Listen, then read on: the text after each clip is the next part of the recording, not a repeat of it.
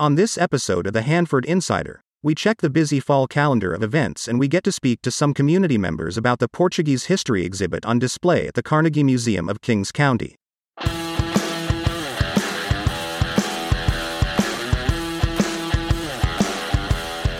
This is the Hanford Insider for Monday, September 18th.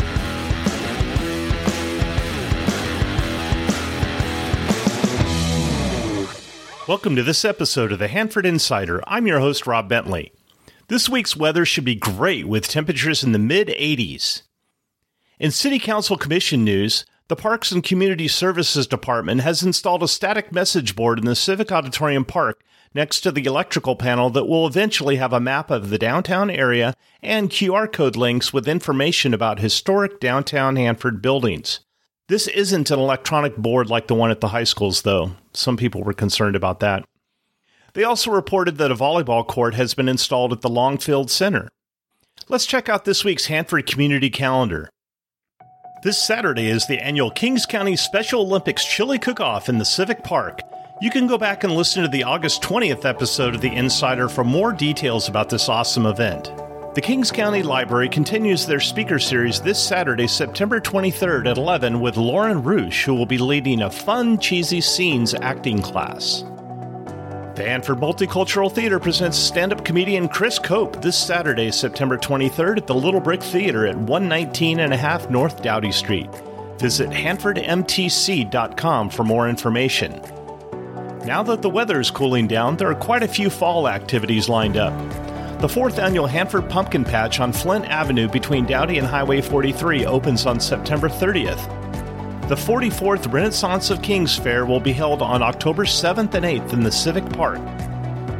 Some of you have been asking about the annual Moon Festival in China Alley.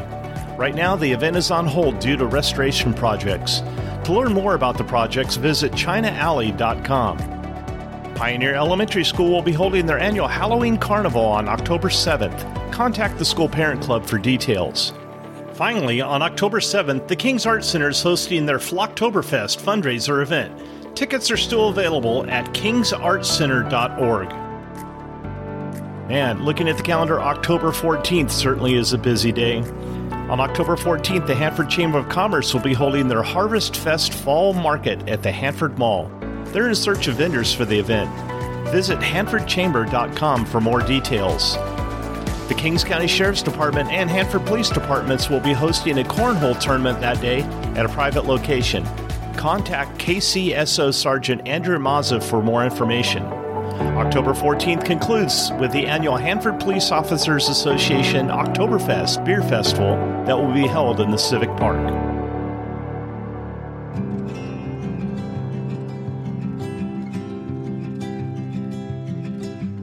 As many of you know, I'm a board member and volunteer at the Carnegie Museum of Kings County. We are dedicated to telling the stories of the people of the area. Since opening in 2021, we have had the opportunity to feature exhibits about things such as the Marchbank Speedway, Lemoore Naval Air Station, Black History, and Sports History, to name a few. In 2023, the museum board decided that we wanted to focus on the history of the Portuguese people in our community, past and present. Last week at the opening of the Hotalos Exhibit 3, I had the opportunity to sit down with the curators of the exhibit, Kathi Mendes Gulley and Michael Semas, to get a recap of parts 1 and 2 and get a preview of this final exhibition. I finish up the interview with the president of the museum, Jack Schwartz.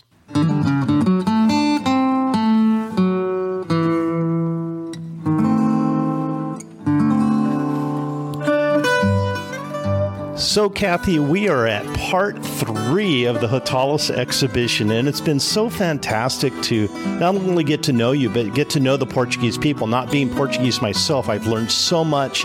But I'm curious, uh, what what kind of made you think about uh, featuring the Portuguese community in Kings County in this way for a whole year? Well, I didn't think about doing it for a whole year. In fact, my thought was I would tell the Carnegie to do this. And the, I was thinking, you know, we've done a lot about the history of the Chinese who um, were part of Hanford's history. And we've talked about the railroad, we've talked about um, Black History Month. but we just hadn't, there hadn't been anything about the Portuguese people. And I thought, on a whim, I was just going to throw that out there. And I just assumed they would take my letter and either do it or I would never hear from them again. When you heard back from the Carnegie Museum board, uh, what was your reaction? I'm curious. I, I was actually quite surprised. Um, in fact, Jack called. He was very friendly, very courteous, and he said, We'd kind of like for you to put together a little outline for us, you know, because we we aren't really sure, you know, what we would cover. So if you could put together an outline for us and come present it at a at a meeting. So the good thing is I had been doing this research on local Portuguese families since about the year 2000.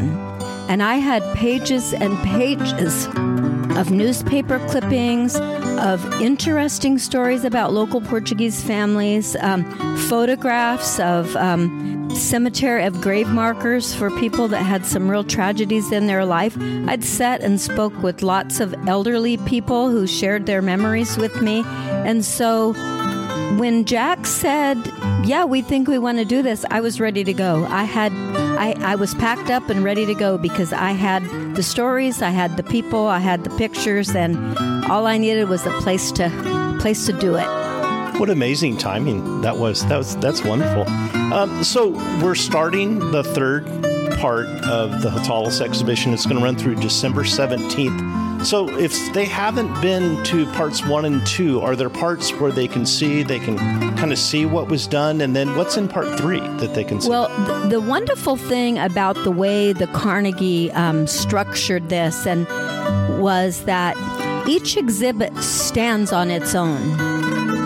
You could come and see exhibit one, and it would not be necessary for you to then follow up with two or three, although once you saw Exhibit 1. I think you wanted to follow up.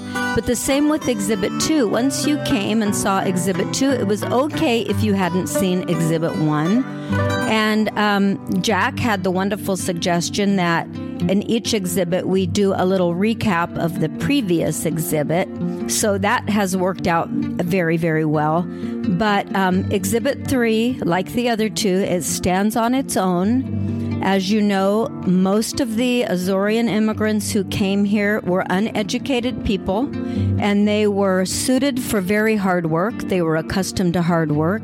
And so they were perfectly suited for the work here in the valley that was available at the time, which was herding sheep or milking cows. And um, that ended up becoming uh, what they were very, very good at. And so many uh, in the 70s, in the 60s and the 70s, most of the dairies in Kings County, about 90%, were owned by Portuguese Americans. And so it's become their legacy. And what we're seeing now is that with second and third generation um, born to Azorean immigrants, they have opportunity for education that their parents and grandparents didn't have. So they're still interested in the ag business. They want to they want to farm, they want to be crop scientists, they want to be dairy scientists, but most of them don't want to be on the dairy milking cows twice a day, feeding cows twice a day. And so they're still in the ag business but in different parts of it. So that's we're looking at some of the dairies that have been around for 80 and 90 years, but we're also looking at some of the other um, career paths that people, Portuguese people, have chosen that is in the ag industry. So that's what I was going to ask you about, actually, because, you know, not everybody in Hanford knows. They don't know uh, Janice Noga's uh, connections or even Steve Perry. Who are some of the names that they can see and learn more about at this exhibit? Well, um, you know, s- some people settled in, in Kings County originally and then moved on. But there are many families here that have been here since before um, 1900. And so some of those we're, we're showcasing this exhibit. The family of uh, Manuel Neves, his family now, it's in the fifth generation of farming on a piece of property that he purchased with a $10 gold piece over on Laguna Avenue. We're talking about the Brown family, whose original Portuguese name was de Brum and was changed to Brown. Uh, we're looking at Rosa Brothers Milk Company. Um, we're also, let's see, there's even a little bit about some of the um, Portuguese people who are not in dairy or farming, but in other industries connected, like George Soares. We've got uh, John Migliazzo, David Valadao, and Victor Rosa, one of our newcomers to the United States. He was born here shortly after his parents immigrated in 1968. So, a lot of names you'll recognize here, um, and maybe some that you aren't familiar with or that you've heard before and you don't know much about. So, this is your chance to get to know them. Well, Kathi, thank you so much for coming on the show, and it's just been so wonderful getting to know you. I'd like to thank you on behalf of all of Hanford for everything that you've done, and thank you for sharing your family history with us. Thank you. This has been the honor of my life. Thank you. Michael Semas is one of the curators of the Hatalis exhibit. And uh, Michael, can you tell us about how you got involved in the uh, Hatalis exhibit? Uh, yes, uh, back in 2021, 2022, uh, the board met with uh, Kathi Mendes Gulley to discuss doing a, an exhibit on the Portuguese history of Kings County. And uh, we were just going to do a single three, four month exhibit. And after we started talking about the different stories and different economic stories and, and different people of the area, we decided that uh, we're going to have to do it in one year. And so what we did was we decided to cut the exhibit up into three separate sections, and um, it worked out well. Uh, the amount of uh, of involvement, the amount of donations, the amount of artifacts that we were given to put on this exhibit would never have happened if we didn't have the immense community support that we received. So um, I know you've uh, you've been able to share a lot of your family stories in the exhibition. What are some of your favorites that you'll share with us? Uh, out of my own family? Yeah. Oh, um, well, my grandmother, uh, Semas, uh, was she had a camera and she documented the daily life of the dairy family that my father and my uncles and my aunts grew up in North Hanford. And uh, I took some of these pictures over to show my uncle, who's 92. And uh, he just started laughing and he telling me stories about the different pictures that we saw. I think the one that made me laugh the most was there was a picture of a brand new Dodge pickup from the 1950s in which the whole family was swarming it, climbing all over it. And he had told me that this was the day that this truck came to the ranch. The, the, his father, my grandfather, bought it and brought it home. And the family was so excited to see the truck, they just crawled all over it like a bunch of children. And you, the pictures on the exhibit here today, and it is, you can just see the joy in everybody's face. Just so happy to have that truck. That's amazing. You know, Michael, thank you so much for all that you do for the history of uh, not only Kings County, but the entire valley. I know you have a lot of followers on your Facebook pages, and uh, you're always willing to take a look at somebody's treasure. So thank you so much for everything that you do for local history. Thank you. Thank you for having me. Okay, and finally, we're here with Jack Schwartz, the president of the Carnegie Museum of Kings County. How you doing, Jack? Doing very well, thank you. Hey, Jack, this Hatalis exhibition has just knocked it out of the park. Uh, can you tell us a little some of the highlights of 2023 and the Hatalis exhibition? I'd say there are really two things that have stood out to me. The first is how the community has supported this exhibition, both financially and through providing memorabilia and artifacts. But more importantly, is the I see f- families coming in, multi generational families coming in, and telling stories about their own history, so that the grandchildren and the children can learn about their heritage, and that is really really special. That's awesome. So, on the heels of the Hatalis exhibition, what's next for the Carnegie Museum of Kings County? Well, the next thing we're doing is we will be taking a small break because we are in, we'll be introducing our capital improvements projects um, in December on December 9th when we have our uh, cocktail party fundraiser at the Fraternal Hall. And we have several projects, including um, seismic retrofit, ADA accessibility, redoing the floors, redoing the um, glazing and windows and uh, outside, uh, redoing the landscaping. And what we're fundraising for right now through December is to refinish the original 1905 floors so that when people come into the museum, they will have that sense of history and have the original floors. So we'll be doing that. Hopefully, we'll have the funds raised by the end of December. January, we will be um, refinishing the floors. And then our next exhibition, uh, starting in February or maybe early March, will be a salute to the Asian American community and the Pacific Island communities here in Kings County. Well, that's fantastic. Jack, thank you for all that you do, and thank you for coming on the show. And we wish the Carnegie Museum of Kings County the best. Thank you very much. We are here as stewards of this building and the museum, and it is the community's museum.